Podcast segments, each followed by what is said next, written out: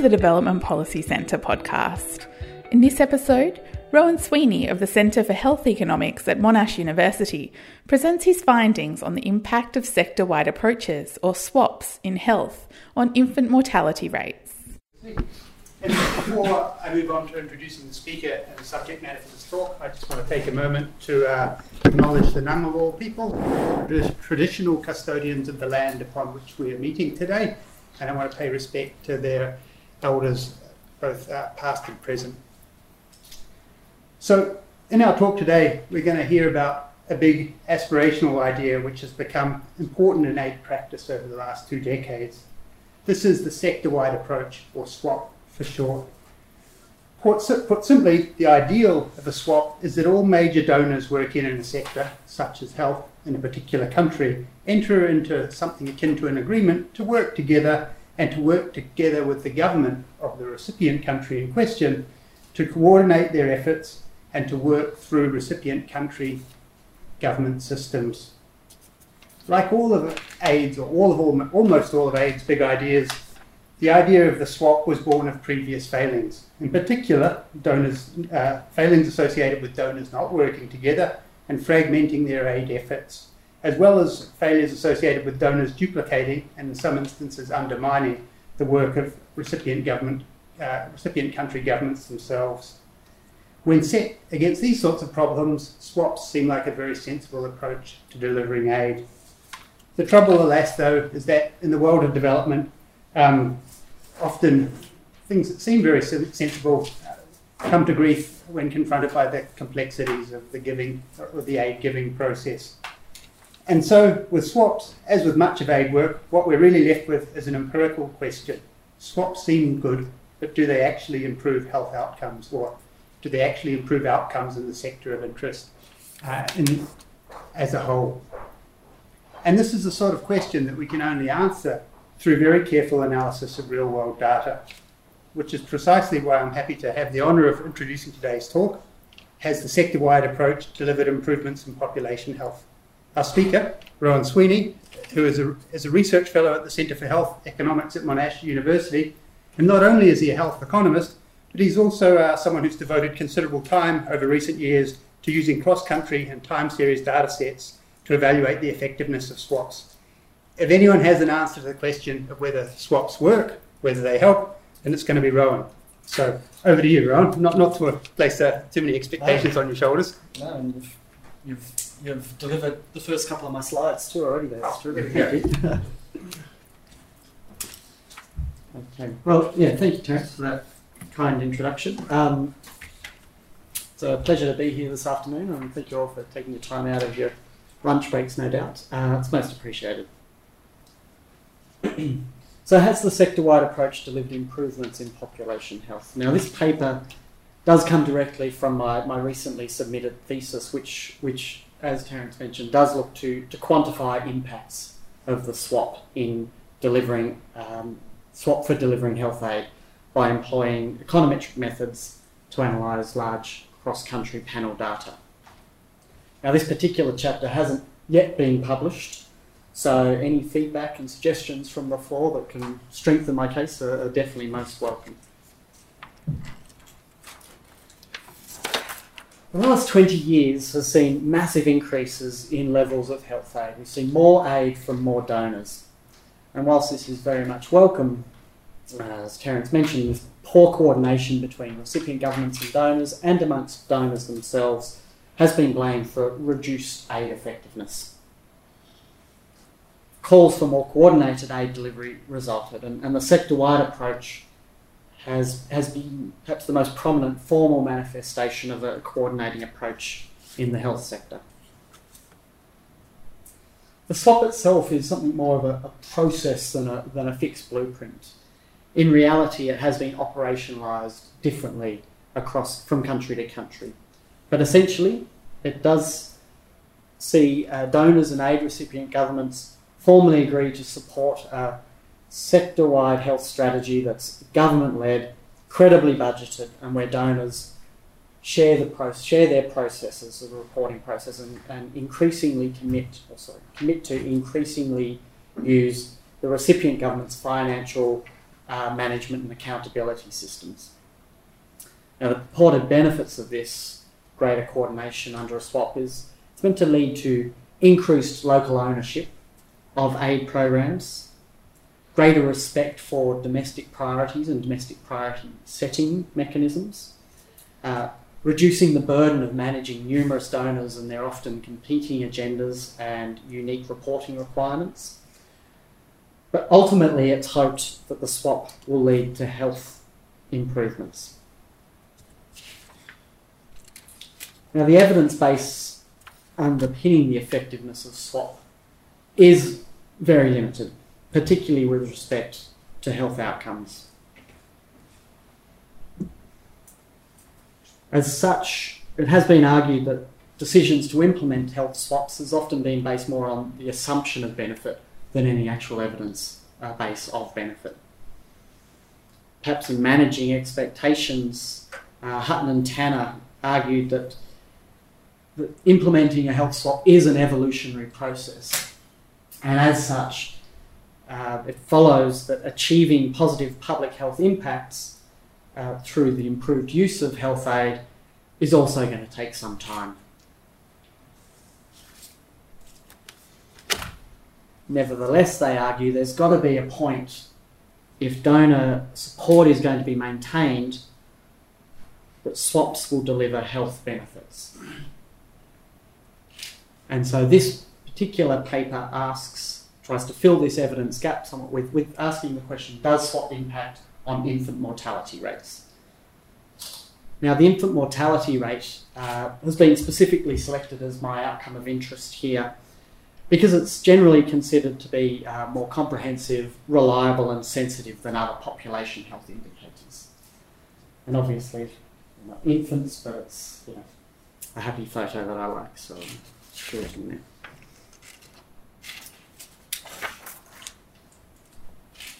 So, as I mentioned, the evidence base is very limited. Um,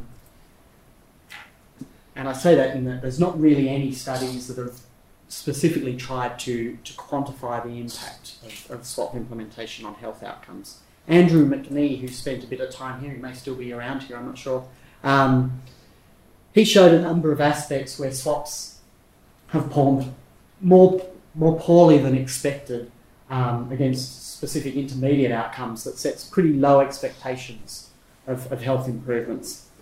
You know, he, he identifies that donors are often being reluctant to, to use recipient government financial management systems.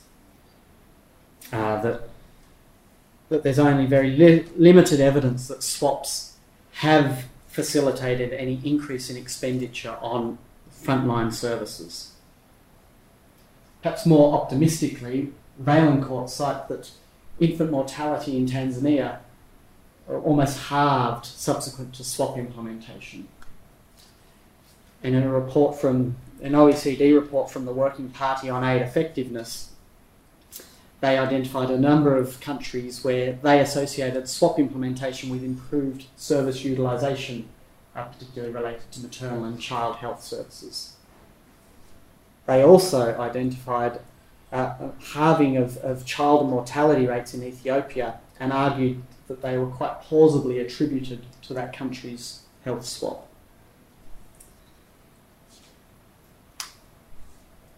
Unfortunately, the case study methodologies that have been used in all of these studies um, are not really suitable for trying to quantify the impacts of swap.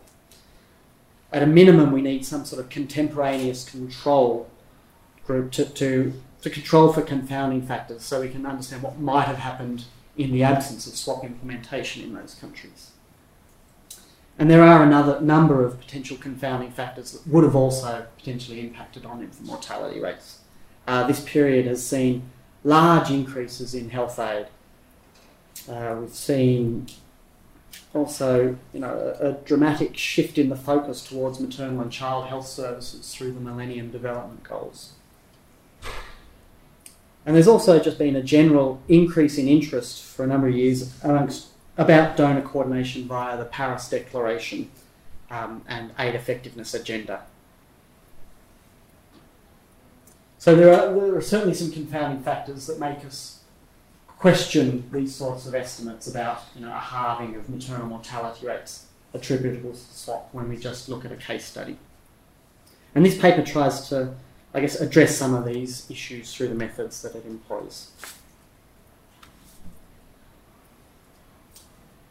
Further motivation for this paper coming directly from, from my thesis is that uh, swap implementation has been associated with a, a 30% reduction in levels of health aid allocated to the poorest implementing countries compared to the counterfactual.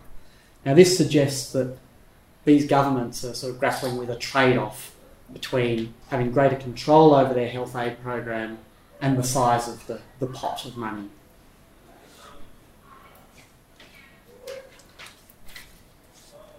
There's also evidence that swap can increase um, government, recipient government ownership over aid programs by influencing funding flows, where swap was associated with a, a, a very large 360% increase in levels of health aid that had been delivered as untied sector support.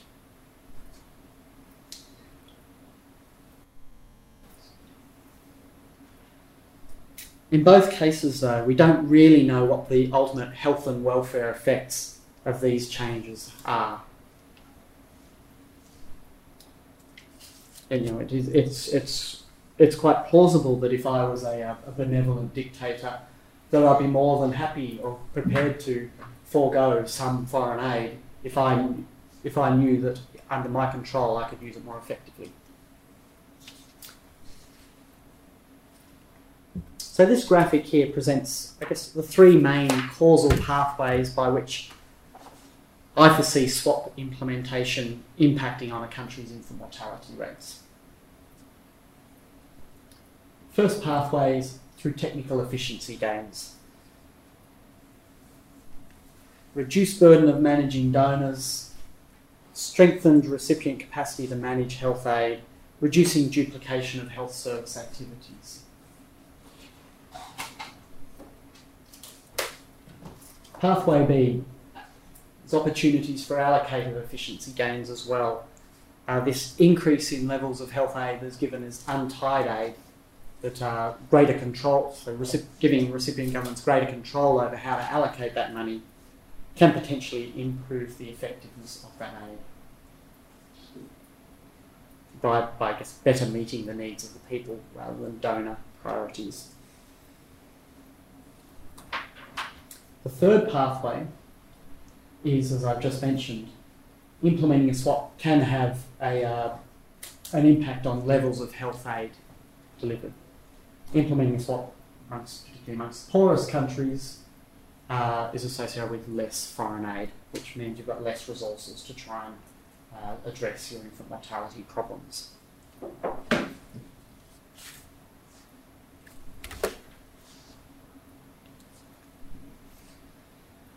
So, what did I do? First, I had to compile and partially construct a, a data set of, of health aid recipients. And then I needed to identify a meaningful contemporary. Oops, I've brush something there. Yes. Um, a meaningful, comparable uh, group of treatment or swap implemented countries and control countries. They need to be well matched um, on, on a number of characteristics, including their likelihood of ever implementing a health swap.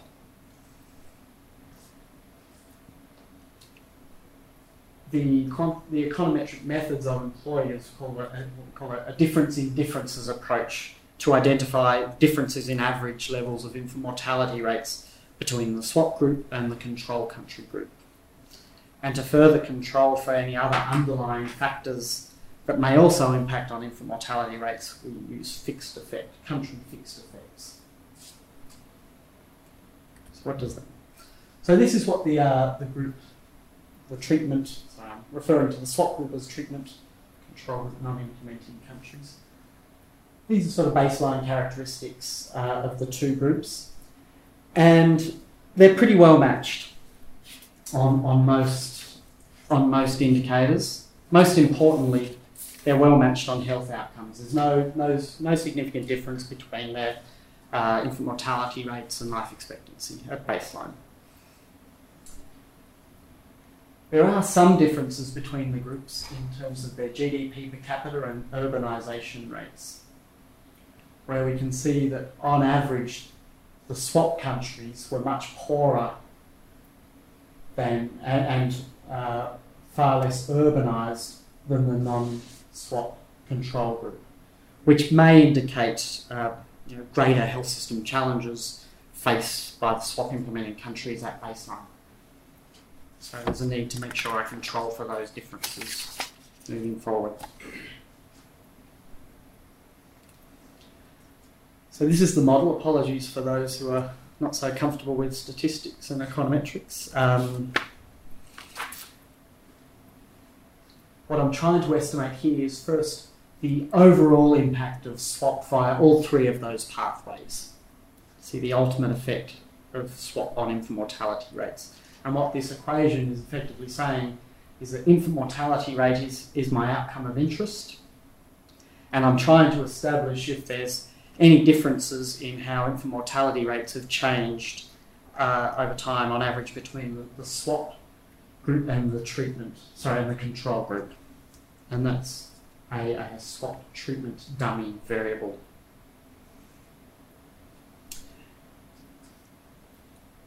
So what I'm saying here, I guess, just a, another way is that trying to see what proportion of any differences or any changes in infant mortality rates are attributable to the implementation of a swap policy.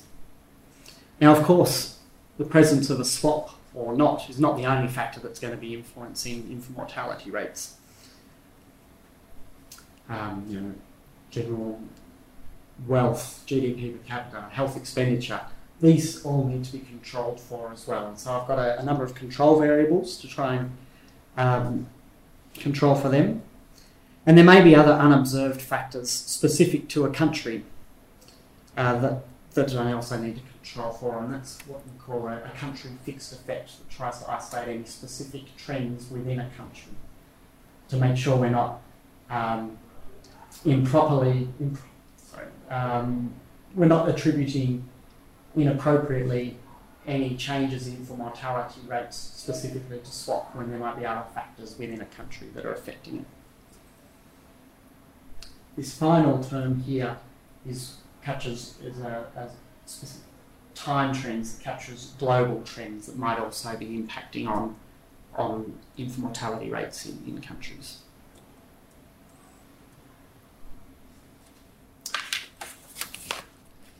So, the results. What have we found?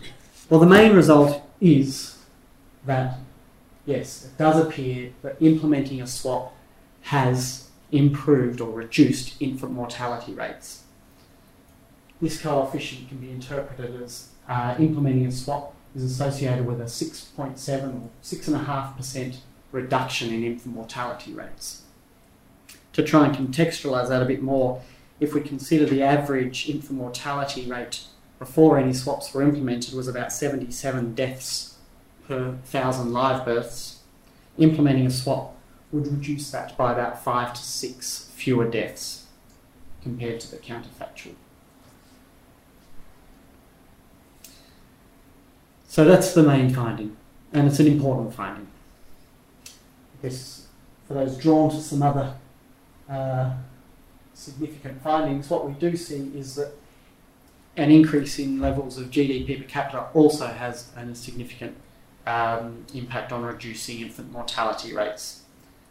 That suggests that a 10% increase in GDP is associated with about a 1.3% reduction in infant mortality rates.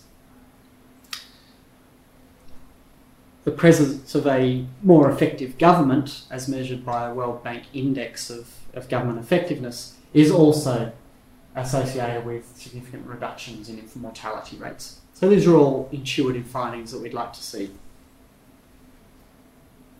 To add some sort of face validity to the model. Now I mentioned earlier that um, that Hutton and Tanner had argued that given that swaps is a, swap is an evolutionary process in itself, that it's likely to take some time to see some health impacts. And so I wanted to investigate this as well. And I did that this by introducing what we call uh, time interval dummies, where I looked at any differences between the swap and, uh, swap and control groups uh, prior to any swaps being implemented, and then the impact of swap in the early years of swap, and then as swaps matured. Now, a priori, the expectation here is that there shouldn't be any difference between the groups uh, prior to swap, and that that effect size might get bigger over time, and that's exactly what we do find. Uh, most importantly and comfortingly, I guess there is no difference between treatment and control groups in the pre swap period, which suggests that the, the treatment has occurred or the intervention swap has occurred before the response. And that provides some support for causality there and, and reduces our concern that swap has been endogenously related to, to infant mortality rates. And what we also find is that the early period of swap effect is small and non-significant, and it's not until swaps mature that we start to see a significant impact of swap on infant mortality rates.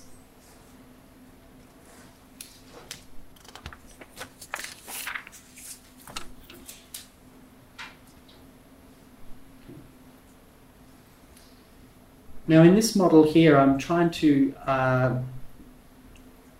to tease out the uh, efficiency pathway effect through technical and allocative efficiency gains and the impact swap can have on uh, levels of health aid. And I do this by introducing a new control variable for health aid per capita. And what we find after we've controlled for differing levels of health aid that the swap effect remains constant. In fact, it gets a little bit bigger. It's after controlling for changing levels of health aid, the impact of swap is associated with about a, a 7.5% reduction in infant mortality rates. And what this suggests then, given that it's a larger effect than when we looked at the overall impact of swap, is that um, foregone levels of health aid has constrained the potential uh, benefits of swap implementation by, by uh, about 1.5%. In this model, I've also introduced a, uh, another interaction term here, which looks at which looks at trying to quantify whether the impact of swap is mediated on how much health aid a country is receiving. Whether a swap becomes increasingly effective as health aid goes up. Uh, there's no significant finding there. uh, but when we consider the total impact of health aid delivered to swap countries, then it's actually the impact of it's the sum, it's the, the sum of the impact of health aid by itself and health aid delivered specifically to swap countries, and we can sum these to our coefficients, and we actually find that the total marginal effect of an additional dollar of health aid by a swap country compared to a non-swap country is about a, a, five percentage point difference. Now it's not reaching significant levels, but the p-value is pretty damn close. We've got a p-value of 0.103, so I guess some might consider that sufficient evidence if you're a you know, risk loving person to suggest that there is weak, at least, evidence that, um, that the marginal aid dollar can be more effective when delivered to a swap implementing country than a non implementing country.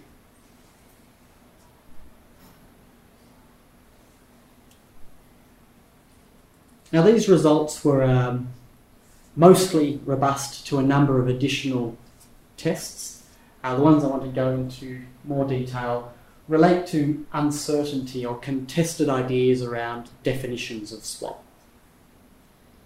There are contested opinions as to when a swap can be considered to have, have begun. Um, and to, to test the sensitivity of my results to that uh, debate, I systematically reran the main model uh, commencing each individual country's swap one year earlier and then one year later. There's also, in some cases, some contested ideas as to whether a country's some particular country's swaps should even be considered a swap.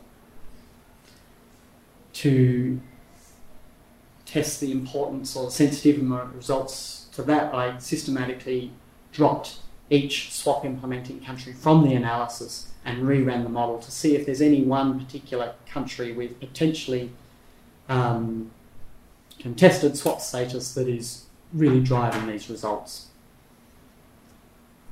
And this graphic tries to describe the, the variation in the findings, in the, in the, the swap estimates to those rerun, rerun estimations.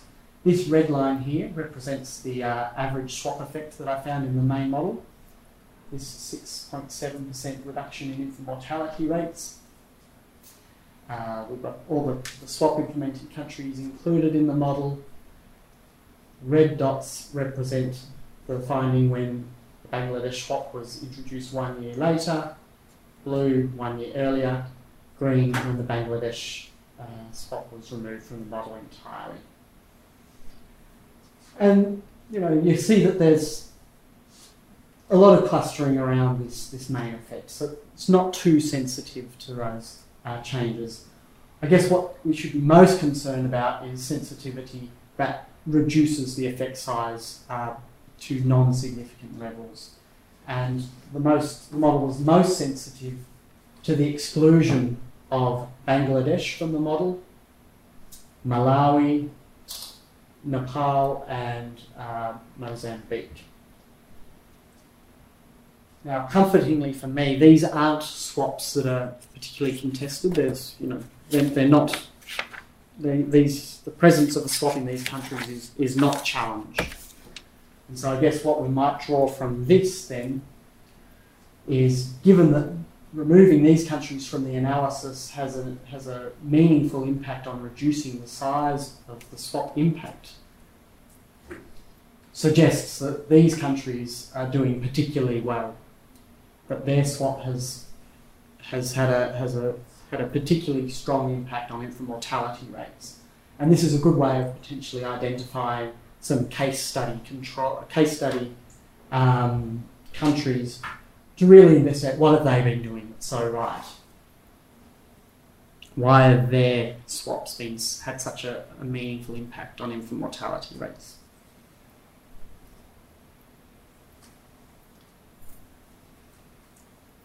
Okay. Now, I haven't really raised this, but Terence alluded to it at the start. But the swap as an approach, particularly in health, is really at a crossroads, kind of on the nose at the moment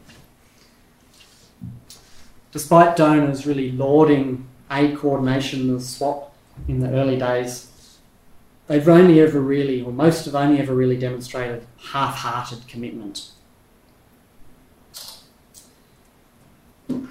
Increasingly now, uh, donors are, are returning to their preference for project based aid, where they can tie their aid to specific projects. That's money that's easier to track, potentially measure the impact, and an easier message to sell to the voters back home.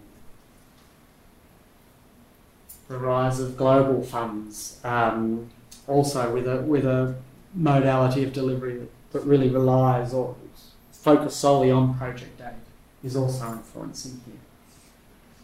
Also, the lack of evidence of the swap impact is only compounding, I guess, donor disengagement with the idea.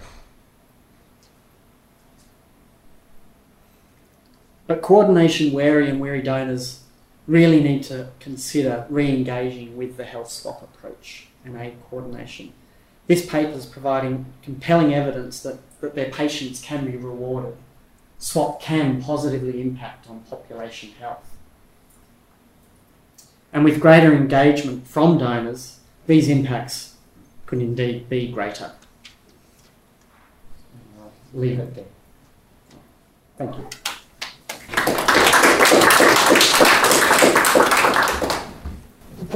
So, any Does anyone have any thoughts, questions? questions, feedback? Hi, thank you for an excellent talk.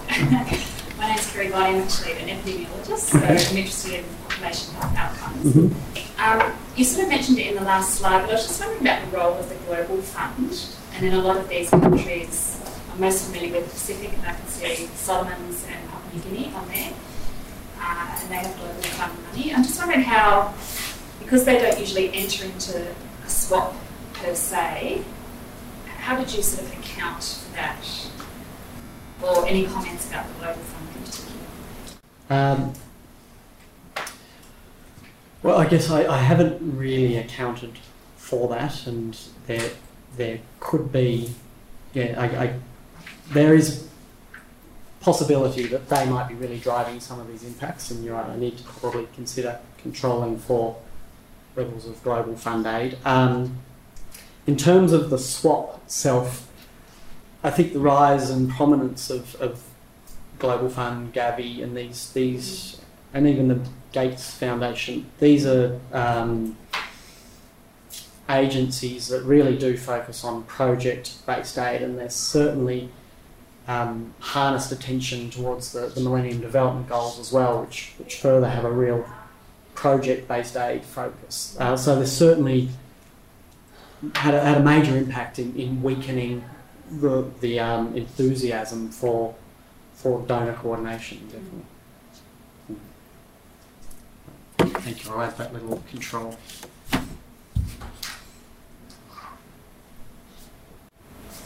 Can I just clarify that? Does that um, speak to sort of the definition of the control group in some ways, in terms of some of the issues and what are, what are the what are the treatments for the, the actual control group?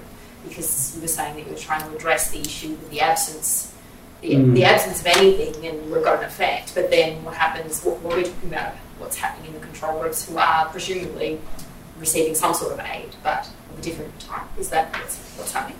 Uh, well, uh, no, I mean, most, swa- I have to have a look at the data, but certainly I would be very confident in saying almost all swap implementing countries are also recipients of this project based aid from these global funds and government. Um, what I can tell you is that no, no Gates, Gavi, or global fund disbursements over the last 15 years or something since they started have been delivered as as sector support. You know, it's never been untied aid, um, but all countries are receiving and taking on aid from this. But they may be happening in different levels, and I perhaps need to think about controlling for that a bit further. Hi, I'm Belinda Thompson. I'm a PhD student here looking at health issues um, in fragile countries, particularly. And I just was interested in what you said about the uh, contestation around what is included as a swap implementing country and what's not. Could you speak a little more to that? Um, yes, I guess I guess you know when I talked about some of those main characteristics of a swap, um, there's a lot of there is a bit of debate around this. When swaps were first implemented or suggested as an idea, the idea was really a focus that donors would all pool their funds and give it as untied, you know, general budget or sector support under the control of the recipient government. Uh, quickly expectations were, I guess, mellowed because donors didn't really want to do that. And so increasingly, many countries' swaps have, have evolved to be considered a swap still as long as donors may be delivering tied aid, as long as that aid is specifically uh, tied to projects that are within the bounds of their national health plan or national health strategy. Um, there's, there's a couple of complicating factors about when a swap might be considered a swap is that you know there was thought. It is an evolving process. You know the early stages might be just about getting donors and governments together meeting frequently and talking about what their plans are for the year and how can we support your national health plan. A more sophisticated swap would suggest that there's um, donors are starting to share processes for reporting and accountability that, that, that a recipient government only has to account f- using the same sort of framework or account for their aid once, and that should be a report that satisfies each of the donors. Um, and a further step along in the process is that donors are starting to utilise recipient government financial management accountability systems. But a lot of people are more than satisfied to say we've got a swap in place prior to having these sort of shared processes, and some people aren't so satisfied with that. Um, I guess another aspect of it, you know, we talk about it being a swap being sort of government-led support. Um, I guess there's there's a you can say there's government-led support, but sorry, government-led processes here, but I guess the extent, you know, the depth of that can differ amongst countries. And so sometimes when the engagement with some of these ideas can differ in, in the depth of them, some people might not be so satisfied that it should be considered a swap. Certainly moving towards a swap is a common term used, but not necessarily a swap. And that is one of the problems. And that's why I you know, run through a number of uh, robustness tests to see how important this finding is, what that result is on the inclusions, with the countries and swaps included. Could I ask what your personal opinion is on that whole division as to whether it's a swap or not? Surely, if a Oh. country has greater or lesser capacity, you know, if, if they're at least making progress towards it, that would that be your view that that should be included as a swap, or are you? Um, well, I guess I guess that's the view I have taken in this. Um, I've, I've jumped on the, the, the side that suggests that, um, partly because that makes it a bit easier for identification, but um, I guess you'd probably have to talk to people who are working a bit more on the ground in specific countries with swaps to say, you know, and who actually work across a number of countries with swaps.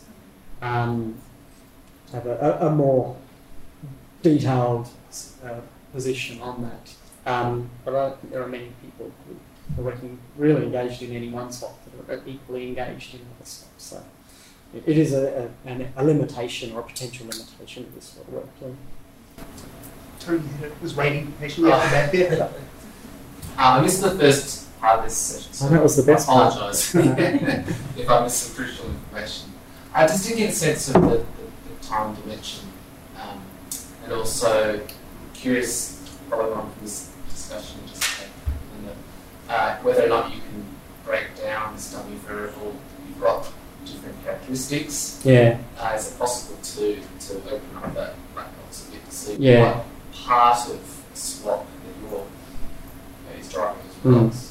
this is like reading one of my examiner's reports for my thesis. It's, um, He might have been your examiner. Yeah. Um, no. So remind me the first part of the.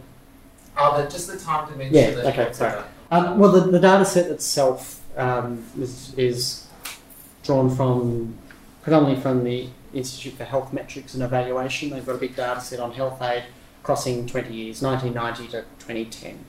Um, swaps themselves, sorry, as I get to the end, um, started to first be implemented. The early ones were in 1993, a number in 97, and it was sort of I guess, around the Pacific and Southeast Asia really, and the Pacific started to um, pop up after 2000.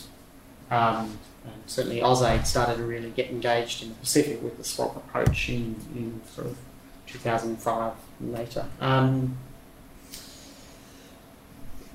yes, one of the weaknesses or limitations of this study is that there are differing stages, I guess, in implementing a swap. Um, and it would be great to be able to unpick these core components of swap and see which which factors or which elements of the swap really, you know, create any potential tipping point of, of impact. Um, unfortunately, that data just doesn't exist. You know, it was it was a three month task just to try and identify confidently all the health all the countries that had health swaps and a, and a and the timing of implementation. Um, so at, the, at the moment, it's not possible um, to really break down these the impact of, of core components of swap. Um, and you know, it's certainly something that we want to do, and trying to apply a couple of well, we've applied once for, for grant funding on that. Um, at, at this stage, can't really go any further than this sort of average effect of a, s- of a general swap. Yeah. So, so for a or G, um, are you able, I just don't get a sense of the time dimension. Is, is that part of your non-implementing group prior to 2008?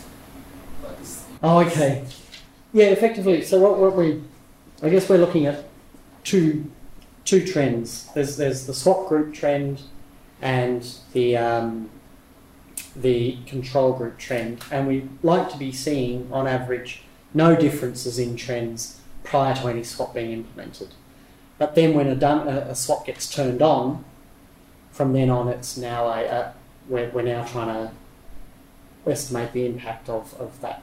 So that, that can come out too well. Um, to see after swaps get turned on, what is the, the diverging impact on infant mortality rate trends? Is that? yeah, um, so how, how often do you have measures every year? Oh, sorry. Yeah, yeah, yes, yes. It's an annual panel data set. Okay, that was a lot of misdirection. there. Okay, thank you. Yeah. Um, well, Had you, have you thought about, I mean, not all recipient countries are equally well governed, and it strikes me that perhaps the eff- efficacy of the swap might be heterogeneous across um, countries uh, with respect to their own quality, recipient country quality of governance. Have you thought about putting an interaction term in your regression equation? Uh, I, I have thought about it, but haven't done it. But yes, that's that's that's very true. It is possible. Um, one of the reasons why I haven't done it is the um, I guess this particular indice of, of government effectiveness that I've used um, doesn't doesn't have any data until 1996, and then for the first six or five years um, was only collected every every second year. So there's, I guess there's there's missingness in that particular indicator that I guess is maybe is that the World Bank's? yeah yeah. Um, and as far as I've been able to fi- able to find, that seems to be the the indicator that has I guess the longest spread um, across the most countries. There's other indicators that um, might have more consistent spread of, of selected countries, but they're not covering all of the countries, so they're sort of missing it, not at random. So is that like Transparency International? Yeah. whatever? Yeah, I guess you could use quality data set, but then that's more whether a country's democratic or not, as Mm. opposed to how well governed it is. yeah, and um, and that's not necessarily a Yeah. predictor of, of Did you look at interaction with GDP by any chance? Considering this significantly, because it was the magnitude of the effect was greater, wasn't it, for the GDP than it was for the swap? Was that correct, or did I Um, misread that slide? Yeah, I guess there's a slightly different way of interpreting those coefficients. Um, so, what effectively we can interpret from these um, is that swap implementation, how we would interpret that is sort of becoming a swap is associated with a six and a half percent reduction. What this, how we would interpret this indicator here is that a 10% increase in GDP per capita is associated with a, a 1.3% decrease in infant mortality rates. So, in this particular sample of countries, uh, implementing a swap is sort of a similar impact as, as sort of, um, a 40% increase in, in GDP, which sounds like a lot, um, but we are talking a lot of countries, you know, GDP starting at sort of 200 $300 a year, GDP per capita. So, you know, taking that up to $450 a year per capita is not going to have that big an impact on, on infant mortality rates. But, it's, yeah, it's, I can certainly look at some interactions between stock and GDP.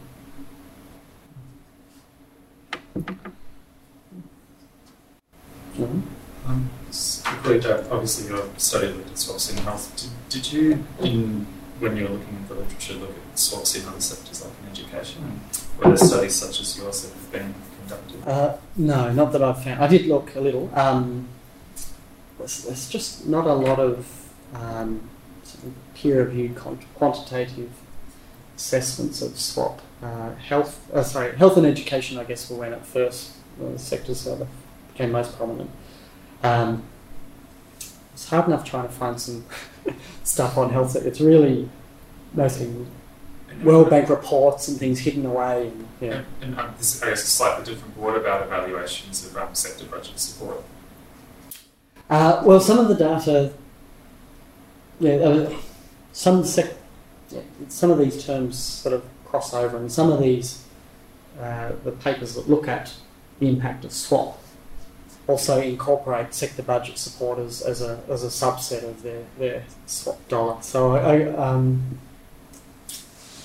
but there are, of course, other countries who haven't implemented a specific swap that are getting sector budget support. Um, and I guess that's one of the reasons why we want to make sure we've got these control groups. But it's yeah, it's not an easy thing to, to pick apart some of this data, and I guess that's why at this level we're trying to looking at the average effects across a group of countries. Yeah.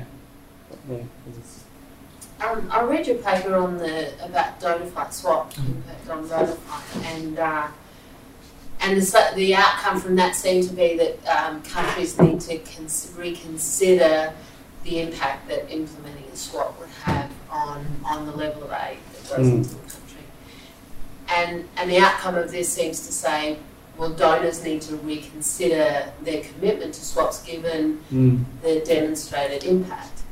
I'm interested in your thesis overall. What what's the the message that comes out of it? Is, is it generally positive towards swaps, given that they're not they're not contradicting outcomes, no, no, but no. they but they are sort of leading in different directions. Yeah. Well, I guess you know that first paper did find this effect, and we I, you know, we argued that not necessarily re- that they would need to reconsider engaging in swap, but there's this trade-off potentially they have to face between greater control over their aid budget and how much aid donors are, willing to, to give.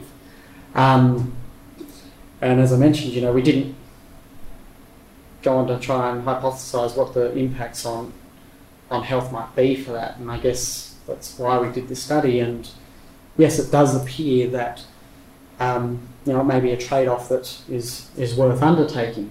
But greater control does lead to better, more effective aid. Um, and so I guess that's finding or conclusion number one. And conclusion number two is that um, that that certainly that donors need to reconsider, you know, their their disengagement with swap, particularly in these countries, because you know, the effect size on in infant mortality rates might have actually been even bigger had we not seen that foregone health aid. Um, in those countries. Um, that said, not really covered in those studies, these poorest implementing countries implementing swaps probably need extra support in China before they can really move on to those um, stages where governments are going to be trusting the recipient government's financial and management accountability system. So certainly a need for increased support around that sort of stuff. Mm. But yeah, no, it's certainly quite an interesting journey as the findings unfolded, and yeah, um, made for a nice, oh, interesting thesis. Yeah, for me. All right. Cool. Any further questions? Oh. Well, uh, Rohan, you're no longer in the hot seat, so the rest of you could join me in thanking Rohan for his presentation. Thanks, everyone. Been listening to a podcast from the Development Policy Centre.